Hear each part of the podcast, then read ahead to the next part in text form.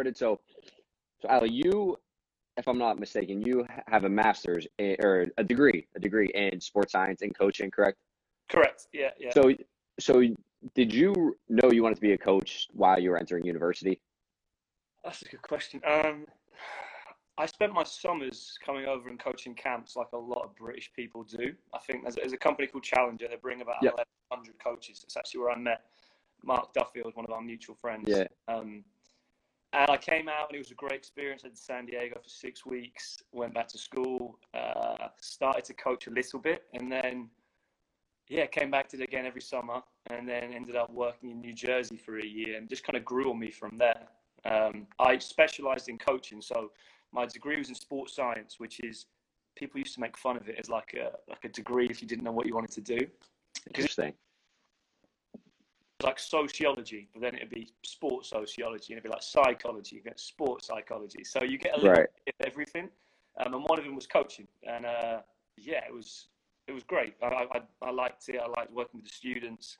I actually coached my you. I was 15 in in high school, in, in senior secondary school, and I coached the 10 year olds. So I kind of oh, got. Wow. It was actually to get out of maths, to be honest. But uh, I just I enjoyed doing it then, and it, it, just grew from there, really. Yeah, and so you know, I'm curious as to what they, because I feel like coaching is something you just have to learn by actually doing. So I'm curious to hear what they, or if you learned anything in school, or was you know was you bec- were you becoming a coach kind of outside of school, and that's where you kind of you learn everything. Yeah, both. I think you learn the the theories, right? Like sport pedagogy was probably my favorite favorite seminar in um, on sports coaching. But you definitely learn by doing. Me and Jack started the academy player, Jack Costello, about two and a half, three years ago almost. And oh, wow, it grew Jack, that fast. Jack started. He had he coaches under his brother's team. I think he was like twenty, and his brother's team was like fourteen, and he coached them all the way up to U sixteen. They won a county tournament on his own, and then a few of them have signed pro after. Um, he didn't do licenses or anything like that. He just learned by doing and grafting, and yeah, he he learned by doing. And I think similar to the coaching education courses, I don't necessarily think you learn a lot. I didn't learn a lot tactically from those courses, but I learned how to design a session, and I learned the importance of quick critiquing, like being able to get mm. your information across quickly, because that's what they're kind of evaluating you on. Right, um, right. No, it, that, yeah, no, I was gonna say that's that's a great point because I feel like sometimes a lot of coaches get in like get sidetracked and just hearing themselves talk when you know, and I, like I've done it too myself where I just like explain something and then after I'm done explaining, I'm like, I just explained the same thing in three different ways. I'm like, I should have just said it in one and just moved on. But oh, for so sure. I think that's my, a, yeah. My UEFA B license, we so it was quite eye opening. Like me too. Some coaches they'd find they'd they'd, they'd go in, make a coaching point, come out, and then the instructor would be like, "How long do you think you're in there for?" And they're like, "I don't know, 15, 20 seconds." And they're like, "You're in there for a minute and a half." Right. And you, and you just you just don't know. It's yeah. Right, it's quite eye opening that point. And the play, you've been the player. Like when the coach comes in and does those two, three minute things, you're just like, I fall asleep. exactly. And even if the information perfect, right? You just right. Just, that's why like drive-by coaching is quite attractive right now, right? Like little points here and there quickly to get the, get the game going. Right, um, but definitely right. learn by doing. I think I got to San Diego. I was 18 years old. I was given the little kickers, which basically means they're three, right? Right, right. Barely walk. And I had a little, I had a coaching manual, and it was like go. And then there was 10 three-year-olds running around. And obviously, that's not coaching; that's babysitting. But right, with a ball involved and you're like, okay, good luck, well done. Like, uh, yeah, I think. Yeah, that, yeah. No, um. So you mentioned the academy player. So what, you know, why did you and Jack decide to start the academy player? What was the hope behind that? So again, I lost you. So, so why why did you and Jack decide to start the academy player three years ago? You know, what was the hope in in that? I'm sure I don't know in three years that you saw it to to grow to where it'd be now, but what was the hope in in that? Yeah, we so we started a pre-season. Jackson, he's a very driven, hard-working. Like if you could pick someone to work with, like that's the guy mm-hmm. right there. And I think I helped from a tactical standpoint. I had access to different players. I was so to kind of give you a background. I came to the states, coached, then I went back to England, and I took over at my alma mater. uh, Brunel. So I was a head coach at my old school, right? 24. Co- we, coach of the year as well, right? Don't forget. I'll, I'll mention that. yeah, lucky. Guys, he was coach of the year, coach of the year, 2016. Um, and uh, I had access to some good players. Like university football in England so different to here. Like very, it's very different in terms of you. 16, you get a squeeze put on you if you're gonna if you want to go down that route or this route. And then if you're playing at university, it's very rare that you're going to play pro. Mhm. We had a couple of players in our team who have now gone on to play professionally um, at the university team.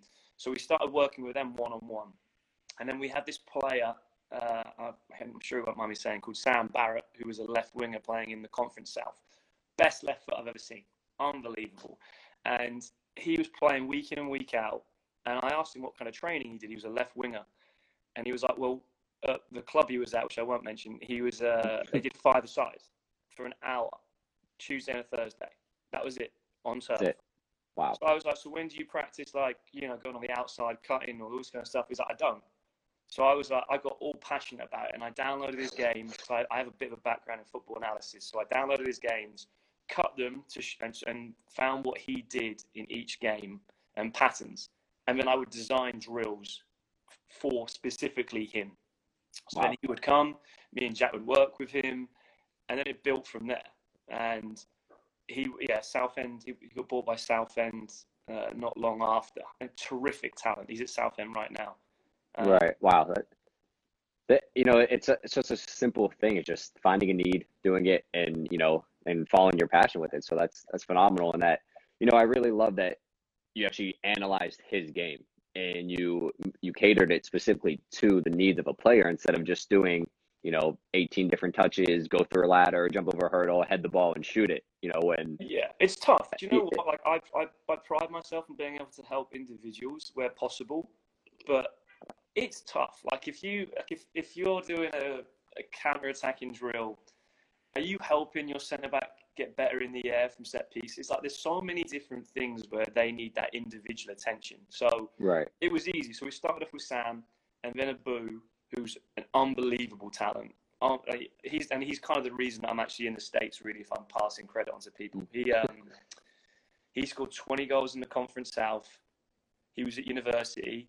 i he called me. I was at University of Charleston at the time. It was transfer Mhm. deadline day. Everyone in England's favourite day.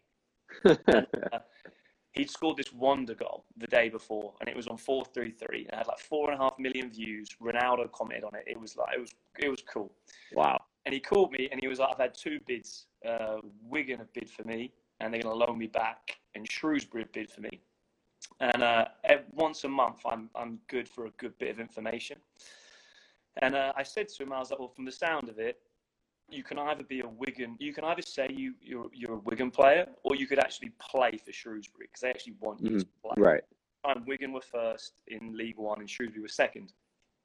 Fast forward, they let him have. He was in his last year of university too. Pride and joy, that lad, and he he requ- They got to the playoffs, and he requested to miss a couple of training sessions to get his exams because his mum and dad wanted him to graduate with biomedical engineering as well. By the way, wow, wow, and he was playing week in and week out. And I think our season had finished. I'd flown home to watch Shrewsbury play. I think it was Barnsley or Charlton in the cup, the semi-final. My Mm, dad came. It was really cool. I had dinner with Abu afterwards, and he was on the bench because he missed it because of the exams. They won, and then they played at Wembley, and then they lost in the final. So he was he's this close from being a championship footballer from League Five or Six, wow, and he graduates with a degree. Like it's that those kind of individual stories is why we did it, and it's Right. it's, it's easy too, right? Because we're scrolling down, and every week on week we get more players, right? So we have Right. a champ, then we had a player in the Premier League, and then we have a player in League One, and then more and more come. It's because they they get that detail and they get that kind Mhm. of attention.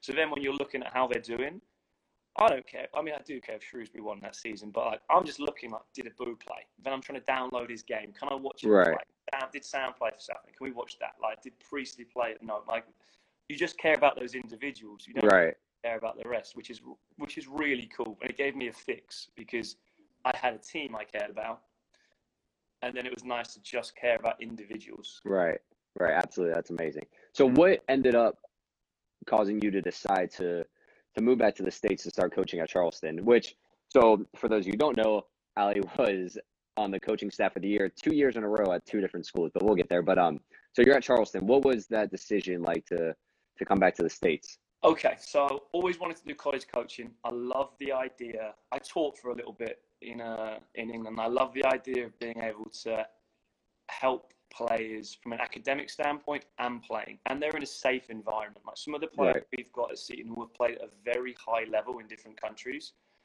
But you know, you're going from contract to contract, and you and you get is your contract going to get renewed? What am I going to do next year? You get rejected from club to club. Whereas once they come here, it's like a four-year investment. Like here's your education. Right. We still want you to play. You the facilities. You have access to become the best player that you can be. But by the way, you're in a safe place and your and academics matter. And I've always wanted to be involved with that. So actually, speaking of uh, Boo and Priestley, it was 2016, end of 2016.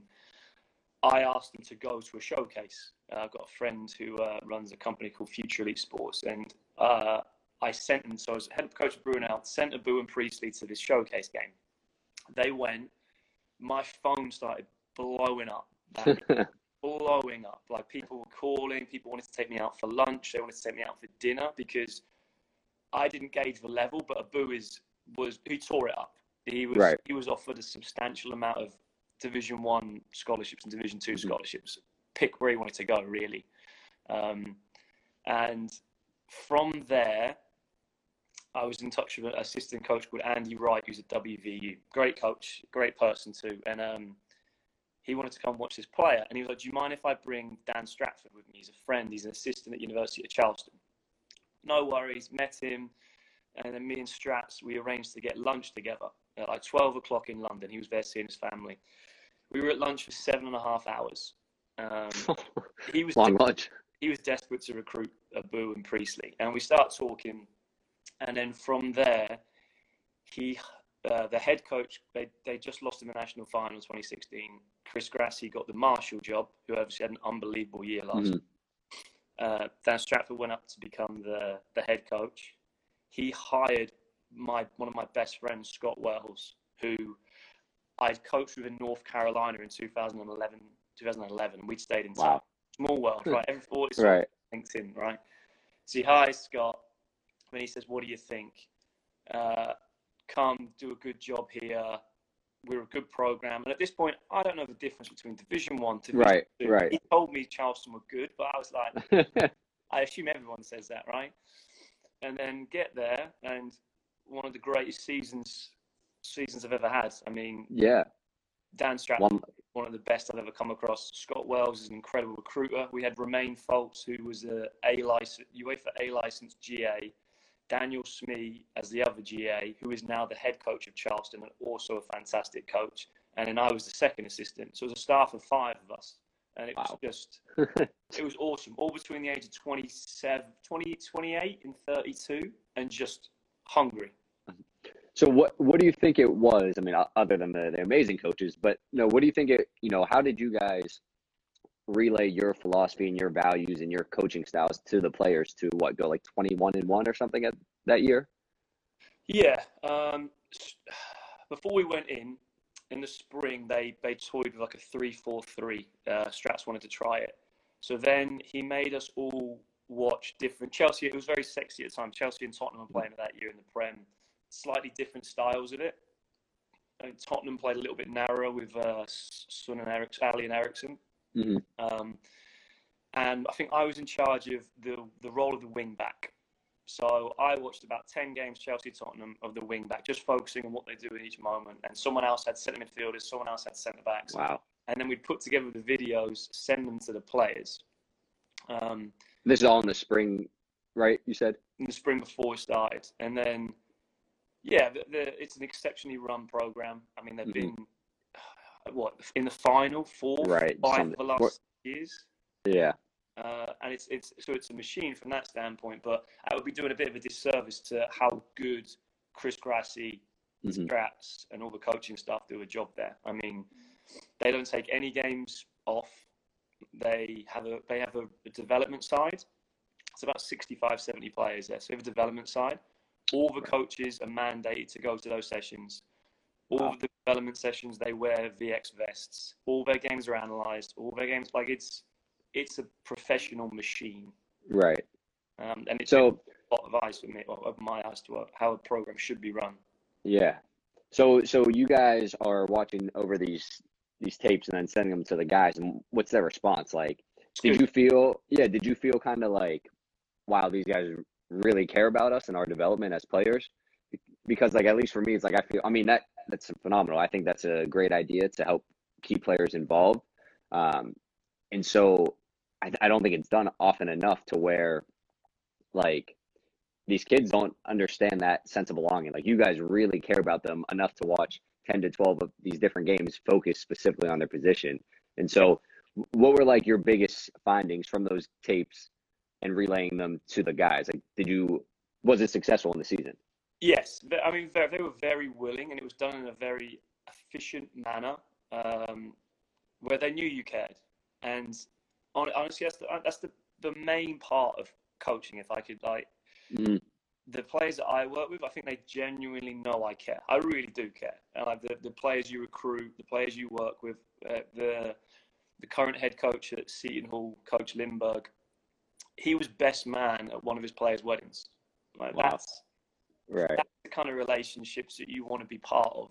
Um, but I think yeah, if- once the players can tell that you care, re- genuinely care. Like re- I mean, there's a difference. You have to genuinely Mhm. care about their well-being as a person, making them a better player. Then they're bought in. I think uh, that's the kind of key part to it. Um, so from that standpoint, we did care, and it's mutually exclusive, right? We wanted to win too, and we do care. Right. it helps if they're on the same page. Yeah, it, it's it's a win-win. You know, you guys really care. They understand that, and in turn, they play their best football, and everyone's happy because everyone's winning. But um, so now, so you, you stay at Charleston for a year, win the national championship. You say, all right, I'm out of here. You head down to Florida at Barry, where again you win the national championship. So, what was the decision to leave, and what were the similarities in those coaching staffs in your styles, if there were any? Uh, so Coach McGrath was at Barry for 20 years. My old, the old head, the head coach at Barry right now. Uh, wonderful man. He. Why did I leave? I was in. What was it? The weather and the area Barry's located in? No, honestly, I don't live anywhere. Honestly, I don't mind where I live. I. It was always a short-term thing at Charleston. Uh, Mhm. From a professional standpoint, being part-time there, and the way that kind of Strats pitched it was, "Come do a good job, and I'll help you move on." Now, right. I actually applied for the Barry position and I wasn't sure, and I didn't hear anything. And then Scott, the one I referred to, who's at UNC Greensboro now, he calls him and just says, you know, you should take a look at this guy. Just maybe just have a conversation. And we were at the convention, and we were getting, I think we were getting regional staff of the year, and Coach McGrath was handing it out. The Barry, my my neck. Right. Right.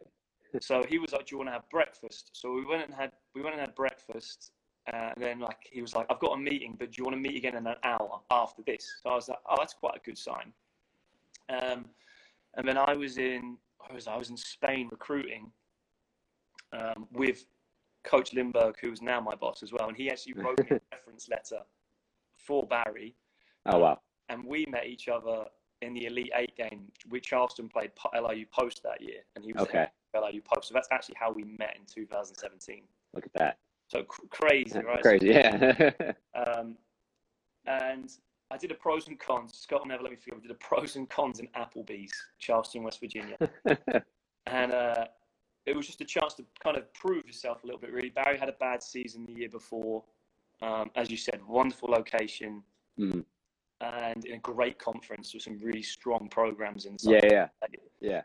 And and like the weird thing about Florida is not to be sidetracked, but it's like there's really no Division three schools down there, right? Oh. Like it's either like Division one or Division two, and Division one's really you know university or Big I don't even know that. Yeah, the big Yeah. schools, right? UCF, Mass, USF, Stetson, Right. um, FIU, FAU, some big programs down there. Mhm. But it was interesting from the recruiting standpoint. So bear in mind, in terms of recruiting, at Charleston, I didn't do anything. Like I Right. got there when the season started. So Right. that's all Strats, me, Romain, Chris Grassi, Scott Wells, right? So when I get to Barry, it's my first taste of being able to recruit, and and and Coach McGrath really put a lot of faith in me in terms of allowing me to be really involved in recruiting those in, in being playing Mhm. a big part. And we recruited ten players, brought in ten new players that year, to combine with the already decent squad we had, and it was awesome. Like it was so. Side story, we had uh, some scholarship money become available late in July, and uh, we needed a left back. And my captain at Brunel was a gentleman called Jack Parker, had just graduated, and he was he was about to become a teaching assistant. Mm. But the next day, I think he accepted the job as a teaching assistant. And I called him, and I was like, "Do you want to be a teacher?" And he was like, "No." I oh, "Okay, so why are you being a teaching assistant?" And he's like, "I don't know." I was like, "Take your GMAT, come get your MBA at Barry. We'll take care of your tuition, and I promise you won't regret it." He turned up at our second preseason game, him and another Italian called Lorenzo, with their suitcases sat in the 105 Fahrenheit, whatever it was. Right. And then, yeah, he, he played, he got himself into the team. He had a great season. Uh, he captained it this year. He graduates with his MBA next month. Wow. Uh, yeah, awesome. Like little things like mm-hmm. that, which are very cool. Um, so, yeah. So, I mean, so what now you weren't doing the same thing, or did you bring that idea of let's watch these Premier League game, Premier League games, send the tapes to the guys, or like you know what? How did you get this group of players now coming off a bad year to to buy into? You know, your new coach, the head coach, I think was the same at the time, but yeah, you know, yeah. how did you get that type of buy-in or, or investment from those guys um, after uh, poor performance last season? Well, we brought a lot of fresh players in, um, mm-hmm.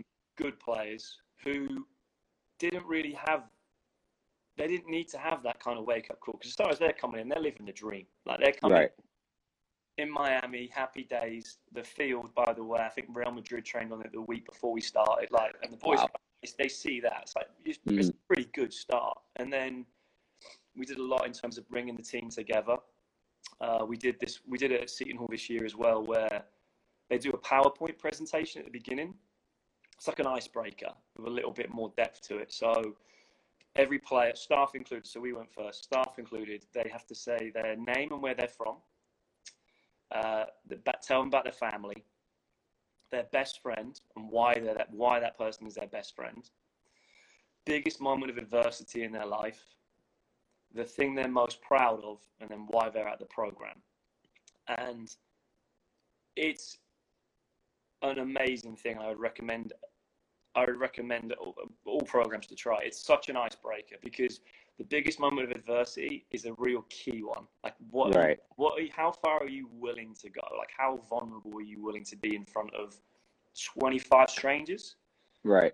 And I mean, you have but, to be tactical with it. And but that, that, no, I think that's very important. You know, something we did when I was coaching at St. Mary, something we did was actually uh, brought to us by a kid who graduated from St. Benedict's. Okay. Um, they they they would walk around with with tennis balls, and on the tennis balls they wrote the three most or the three words that meant the most to them. Um, you know, whether it be like family, a lot of people put family, you know, most people put soccer, but either way, we all sat in the locker room. We shared those three things and why they're so meaningful to us. And the first year we did it, actually, I think we won the conference championship, our second one in program history. And I don't know if that was a reason, but you you felt something more. You know, it's like, you know, a lot of teams will say family and the cheer, but it's what are you really saying when you say that word, you know, and, you know, something like that, like the PowerPoint or a tennis ball or whatever it may be, um, you know, brings the team together. And then, of, of course, the coaches are involved too. So now it shows some vulnerability from the coaching side. And I think that creates a whole nice buy in and that family feel yeah, um, that you need for a team. Right. You're willing to put yourself out there, and and it's not a it's not a weakness to do it and I think that that's that's it's that safe place. They just players want to be in a safe place. Like if, you they, they want to be able to make mistakes within reason, like not on purpose or anything like that. Right, they, right. They want the freedom to make mistakes and know that they're cared about. And again, if, if you're in an environment like that, you're doing okay. And one thing I will say as well, uh, Coach McGrath wanted to uh, have a book that all the players read. Book called Legacy. I'm sure you. Oh my goodness! Yeah. Thank you. so every single player had to buy that hard copy. Right. Now, some of the boys, you know, some go through the motions. Internationals too aren't the easiest sometimes. New, like new, new, uh, new environment, that kind of thing. And mm-hmm. the the the moment I knew it that some of it had registered was sweeping the sheds part. Yeah, the very, the very first one. Sweeping the sheds. I think, and it was, it was the, it was the national final. We just beat West Chester 2 1. Sorry, Jyla, who's the assistant now. He, hates it. and uh, they're celebrating. Now, the way that the national finals work, I've seen it happen twice now, luckily, I should say, but it's a quick turnaround. Too quick. Like, you right. really get a chance to celebrate because the next game's on. That- right, right. And the boys are celebrating, obviously, like, greatest moment of the college career. Head coach, first like 21 years. I think his first year, they I believe they lost in the national final, and then oh wow. this is his next time back. They're 21 years later, right? And but they're kind of like, you know, you need to get off. The women are about to start, and I'm there. Like the boys are celebrating happy days. I'm clearing the bench, making sure the tape and we, we're clean. And next to me, I didn't even see it for the first couple of minutes. Two captains next to me. Like one of them's picking up trash, one of them's making sure the bags are there, and that's that's the moment when I was like, that's pretty cool. Like it Right. started off as a little bit, oh, your boys leave it better than you've been it before and all that kind of stuff. But to see it in that moment when when the when there's every right, they have every right to go and Right. celebrate. I'm so happy. but like the fact that they were there, Stephen Kazmala, Marco Sordi, who saved like 14 penalties that year, by the way, two in one game. Um, wow. yeah, it was just very. It was that was very cool, and it was and that was a cool thing to bring us together. It's a cool book, um, lots of cool messages in there, and uh, it was a fairy tale year. It really was a fairy tale year. I mean, some of the stars aligned for us for sure. Right. I'm not going to take anything away from us, but Young Harris that year were an exceptional program, and they lost to Landers in the Sweet 16. So we played Lander, who we had a bit of a better matchup for. We we could play around them a little bit. Right. Then Charleston lose to West Chester, which is an, an outstanding achievement for West Chester, which Yep. Yep. same power as Charleston. So we didn't have to didn't have to see Charleston, which would have kind of been a dream for me, Barry Charleston in the final. But yeah, it was a, it was an it was an amazing year, um, and I was expecting to be at Barry for longer. And then, so so I, I want to go back and touch. So what, as you're coming into this these assistant coaching roles at very highly talented Division two schools, what what did you feel your role was? You know, what is the role of an assistant in this scenario? My role, arrogantly, I want to be the best assistant that that head coach has had. Right. and that means changing, right? Like uh, uh, uh, at Charleston, Strats runs a lot of the infield coaching sessions. Like he, he's you know young, enthusiastic, also very good at it. So Mhm. there's not such a need for his four assistants to do a ton of more voices there, right? I mean, don't we still would spend similar to to John Wooden, right? We would spend an hour doing training prep or an hour and a half doing training prep. All of us equal ideas, and it was it was great. You were involved, but when it came to on the field in that moment, like it was pretty clear who the head coach was. Right. And then at Barry, I was given more. Like he said, I want you to do more on field stuff. Like Mm. I want you to develop on the field, and I want you to take take reins on it. And okay, right. And then he, he was like, I've, "You've got a good eye. You came from Charleston, and I want you to do a lot of the recruiting as well and, and help with that, and have a big say in that." And so I got a lot from that standpoint, and also thriving right now under like a, a, a wonderful coach, like the head coach. Right. I've been very lucky with head coaches. It was actually one of my biggest worries. So speaking of head coaches, so you know, a lot of times, you know, when coaches are interviewing you as the assistant, you have to interview them as Oh. well. So what so what are you looking for in a, in your head coach? You know, I know you knew the one at Charleston, but Barry, it seems like you didn't really know, and and the, your current head coach now, it's like you know, what do you look for in a head coach? Similar to the how I, I hope I think the players are. I want them Mhm. to care, genuinely care about me as a person on and off the field. Like that's that's a big factor. I've seen I've had some coaching roles prior to college where I'm aware that I'm being not used. I'm doing my job. What, like at the end of the day, I get hired to do a job. You do your job. Right. you situation where they care about you, and then the other assistant, Jeff Mateo at Seton Hall, like what a guy that person, like what a guy he is. Like Mhm. it's I I've worked with two probably my best friends, and Right. That's very lucky. I don't think a lot of people have what what I have in that respect. So you want them to be someone that you can kind of get on with, uh, someone that you can have, and this is the hard part you don't know when the going gets tough or when you have a strong opinion because I can be quite stubborn sometimes. and at the end of the day, head coach rules, and I'm I'm, I'm Right. better at that. But you have to know that your, your opinion will be heard. So, again, I consider myself very lucky. I went to Charleston, West Virginia for Dan Stratford, not right. necessarily the program. I knew that. I knew he was big time. Like you could just tell the way he's articulate. Again, if you're in the Pittsburgh area, they've got a goalkeeper coach, Nick Noble. I would. I think how fast WVU? Three, four hours? No, not even. About an hour, hour and a half. Hour and a half. If you're an aspiring coach, and obviously reach out to him first, but mm-hmm. I would recommend go and watch. Go and watch that. Go and have your go have your opinion changed. Because and also you can ask him. You haven't got to just watch a training session if they let. I'm sure he would. But you go and you just ask, "Can I see the planning behind it?" Like it's for yeah. those young who want to see that. That's that's what it kind of takes. And then at Barry, I got lucky because I didn't know the head coach. And then he turned out to be a great person. So that was a blind one. I could have gone there and just picked up cones or just I, I, I didn't know what was going to happen. Right, right. That one just worked out wonderfully. Mm-hmm. And then I was lucky, fortunate enough to get several offers after after Barry. And then I'm in a bit more of a position where you can be like, okay, like who do who do you want to work for? What's the best fit? Um, I had an ex partner at the time who some of those decisions were based on ish, so mm-hmm. that that plays a factor. Um, but yeah, that played a bigger role in terms of when you when you're interviewing them because I was always scared. I was scared that I was going to go and work for someone and hate it. Right.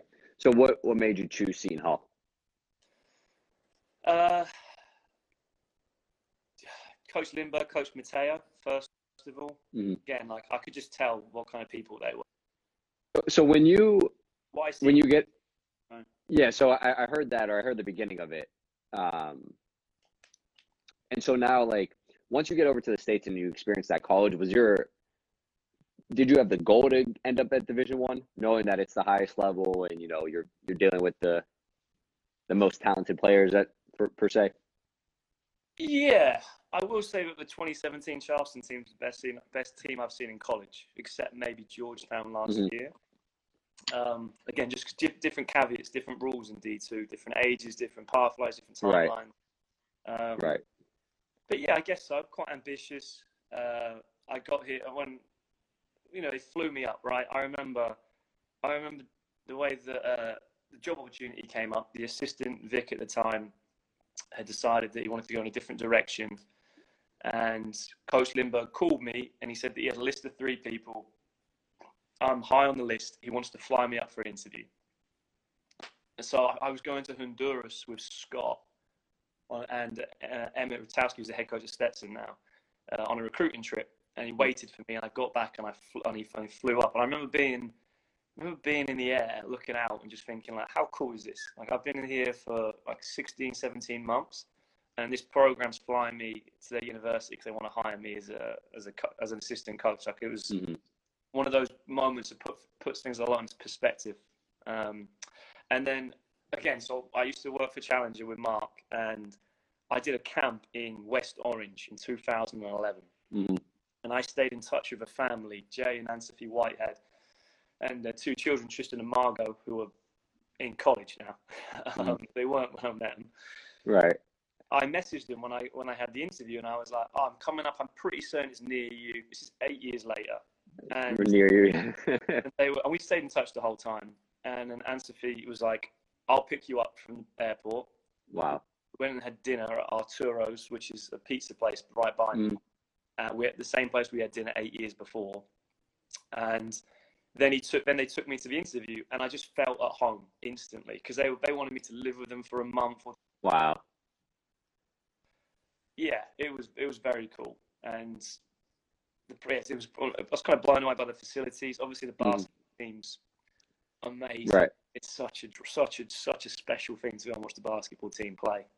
So what now? What has been you know a consistent challenge and just in each team? You know what, where you know, let's say the message that you're trying to get across. What is that consistent challenge for you um, at each different program, different egos? In terms of recruiting. No, um, we can go recruiting, but even just like in terms of just team building and you know your coaching philosophies that you've had to come up with over the years as a as a staff or in different staffs? You know, what is the consistent message that you want to get across to each team? I mean, off the field, is be a good person, right? Like that's what you recruit. That's where you spend some of your headaches dealing with the ones that aren't great.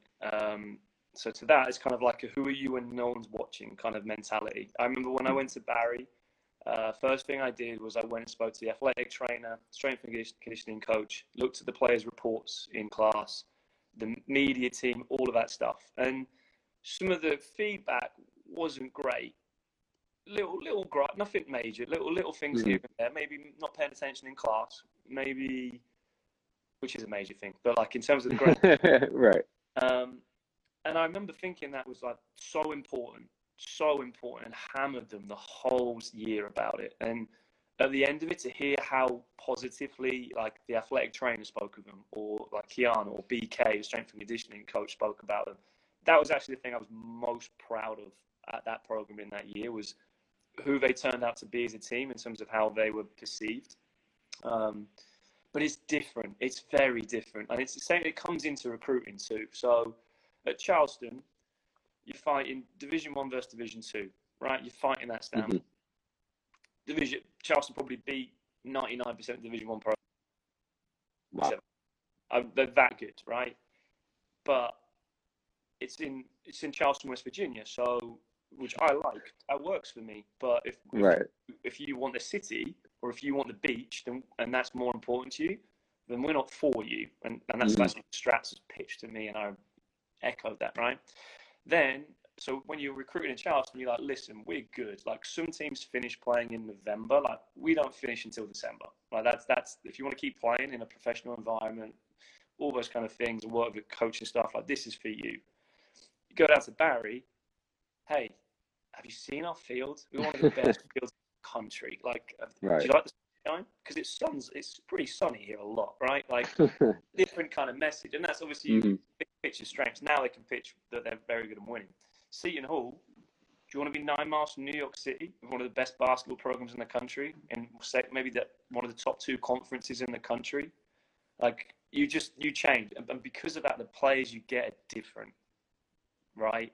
So right. That's where it's different with a different culture. Our head coach is Swedish, so we have four or five Scandinavian players. Mm-hmm. English, so we have a couple of English players, and that that pattern happens a lot because I know the English market. Right. So, so how do you now? How do you kind of bring those different cultures together? Because you know, Division two, Division three, you have 90, 95 percent of the guys are all going to be American. Yeah. And, you know, they all they all speak the same way. They most of them, I'm sure, grew up playing the same style and same way. But you know, as you get to these higher levels, you have different cultures, different playing styles. So how do you, you know, how do you how can you get them the whole team to be one? Again, good people, right? Like if they're good people, it doesn't really matter where you're from, right? If you don't have an ego, I mean, like we have a lad who was at Manchester United for ten years at Seton Hall. He could have an attitude on him if he wanted to. He could have an ego. I remember him trying to. I remember him. We were doing his official visit, and he couldn't find his transcripts, right? And we needed them to fly him in. And he mm. said to me, plainly, he was trained with the first team, didn't think I was going to need these ever again. Wow. Fair point. Fair point. But he right. spring loves football. One of the most popular people on the team doesn't complain, works hard, just a joy. And mm. I think that what we had at Barry as well as our best players per se were truly great people and they led by example. That's very important. Like mm. it's like similar to when you put a captain's armband on someone. Right that person needs to reflect you. And hopefully your best players do too. Because if your best players are humble and they're, they're toeing the party line, no one else can really say anything. Right. Yeah, no, it's so important too, especially I was just actually brought on the podcast. After I the episode today. Actually, um, he's my buddy who I played with, but he's somebody that just led by example. Like one of those humble guys I know, never said anything, and he just led by example. Ended up leading us to a conference championship. But you know, I think that message too to the guys that the captain is saying is so important because you know I've coached on teams where the captain was trying to relay that message, but it just wasn't the same that you know the coach was saying. And so when you when you're getting two different messages, it, it's not a good recipe for success. So I, I, I really like that point that you mentioned. So yeah, For sure, and and and yeah, different nationalities part. Yeah, I mean, this may be a controversial one, but at Barry, we didn't. We made them speak English. We had a lot of South Americans. Um, right. You know, Spanish is Spanish is almost the first language in Miami, right? It's pretty close. Right. Yeah, yeah. And I'd say half of our team spoke Spanish. Wow. And we had a we had an Argentinian. Again, interesting story. Side side note, right? There's a player called, called Martin Lozano, right? And I did some of the scouts for Charleston, and we were, we played post in the uh, the Elite Eight game. And number 26, Martin Lozano, long-haired Argentinian, got injured in the Sweet 16 game, I believe, or maybe the round of 32. He was all conference, so you right. didn't play. I still remember him watch the games. My second day at Barry, we're on Wales, and there's this guy filming it, and I was like, "Are you Martin Lozano from LIU Post number 20?" like just, and he looked at me and he was like, "Yeah, I am." Like, I kind of shocked, and he had one year of eligibility left, so he, we, we, and he played for Coach Lindberg at Post. Right. So obviously, call him, get a character reference, great. Signed him, and he uh, yeah he played for us that year at, at Barry, and uh, just unreal little kind of little stories like that, right? Yeah. So the how important was making everybody speak English? It was important for me because sometimes in coaching sessions, some of the boys would say stuff to each other. Like we had a Spanish forward, mm-hmm. and he would say something, and sometimes they'd forget in the heat of the moment. And I'd be like, "What did you just say to the right back?" And he'd say something, and I'd be like, "That's why we speak English because I don't want we don't want him to do that." Right. And why you go through it? Like again, you should always, you always need to be able to explain why, right? Otherwise, you're in trouble. Yeah. Um, it was important because we wanted to be part of it and, and we'd split them up right? Like i little manipulative things like i knew the english boys like the, the four english lads would like to sit together so i'd be like i'd pull parks aside and i'd be like can you go sit over there? And like little things like that. We had a no phone policy. Um, actually nick i actually nicked this from charleston. They had a dartboard of justice and uh, I, we changed it to a dice of justice at barry. But basically it's like a, if you're a minute late or anything like that. Like you get mm. your phone out or you, you speak right. during the times you when you're with your team, you'd have to throw a dart or roll the dice. Different mini little things like sing a song or uh, Charleston's like do the washing up or something. But if you hit a bullseye or if you roll double sixes, you got out. And I'm telling you, the celebrations when someone hit bullseye or had a double six was it was it was awesome. But it was like a light way because it's not a big deal. Like if you're Spanish, right. speak Spanish, that's you like those three guys next to you don't speak Spanish, so we need to get on the same page in terms of what language we're going to speak, right? And that's actually mm. not a problem at Seton Hall at all. We we don't have to say that ever because also the Scandinavians' English is so good. It's right. It's fine to be perfectly honest. So yeah, it's not really a concern. That was that a Sir Alex thing? Because I, I do remember that when when I was playing we had a bunch of we had a bunch of South Americans as well and we were kind of going on a losing streak and there and our coach was like I don't know if it was from our captain who was a big Manchester United fan but you know everyone had to speak English from that point on. Um, and then we ended up you know winning but you know I think that too like you mentioned is just getting everybody on the same page. Yeah. And you know I, I think a lot of players don't understand the importance of that but you know at least if obviously you as a good coach are able to relay that message and why it's important. And you know once the players can understand that i think that will in turn build a winning culture. But you know we're, we we're going to get kicked off soon i think with this instagram live. But a couple more questions. So what do you look for in a, when you guys are choosing a captain? They have to tick as many boxes as possible right? Like in an ideal world they're your best player. They're a great right. player. they reflect the program. They're a good student they're liked by the team and respected by the team, right? Do you get all of those? It's rare. Um, but is he respected? Has to be respected by the team. Right. And also, like, they're not they're not a mouth they're not just a mouthpiece right you don't mm. just say to them you need to get this done go repeat it they also need to be savvy in terms of being able to sometimes get a message like maybe that maybe the head coach or the assistant doesn't say it right and and the head right. like and if I say it like that they're not going to love it and then they change it. So they need to have smarts. Like our captain is, is like that now. Our, uh, he's going to his sophomore year, mm-hmm. young captain with a young team, and uh, yeah, he's good at that. Very well respected. Served in the Israeli army, um, and he, yeah, he, quite you're quite proud to call that person your captain. What it really comes down to is like, is that person a reflection of your program? Right. I love that. I love that. Um, so I'll finish with one last question, and you're now at your third school, and I guess you're going on your second year at Seton Hall, but third school in four years. What do you want each player that you've coached to, or what would you want them to say about you if somebody asked you what Coach Alli Simmons like? If I cared, I made I'd mm. like. I mean, ideally, in an ideal, in a in a cheesy way, and I've said this to every group I've ever been a part of since I was a head coach when I was 23. I want to be a part of helping them become a better player, become a better person, and become a better team.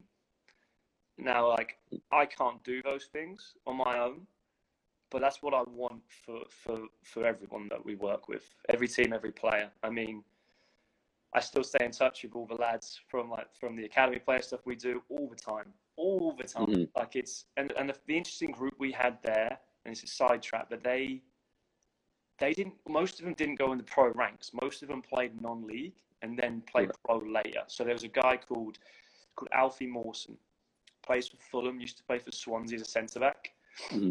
21 used to be one of Jack Costello's teammates, and Jack trained him in the off season and Alfie went to the England. He played for England under 21s. I think they lost to Germany on penalties on Tuesday in in Europe somewhere. Right. On Thursday, he was with us for two days straight, wanting to work for like two hours every day to get back in shape, to have a quick couple of days holiday with his missus before going straight back into pre-season. And his work ethic, and when you look at his path, he'd played in the Conference, League Two, League One, Champ, Prem Mm. And you could tell he was hungry. Like it's the same, right. same with Abu and Sam and, and Max, who plays for Wolves now. They and they want to get better. Like that's that's where it links in, and it makes it makes us look very good because they go on and play pro. But it's more to do with the fact that they're just so hungry to get better, and they're humble. Right. Which is amazing. Yeah, it's a cool. It's, it's yeah. a very cool thing to be part of. Yeah, for sure. Well, I appreciate you taking the time and coming on. And um, you know, for those out there, go follow the academy. Oh, I'm sure you do, but um, wish Alli the best of luck. We'll say that uh, next year at Hall. So Alli, thank you. Thank you. Just good to speak to you. Take yes, care. sir. You too.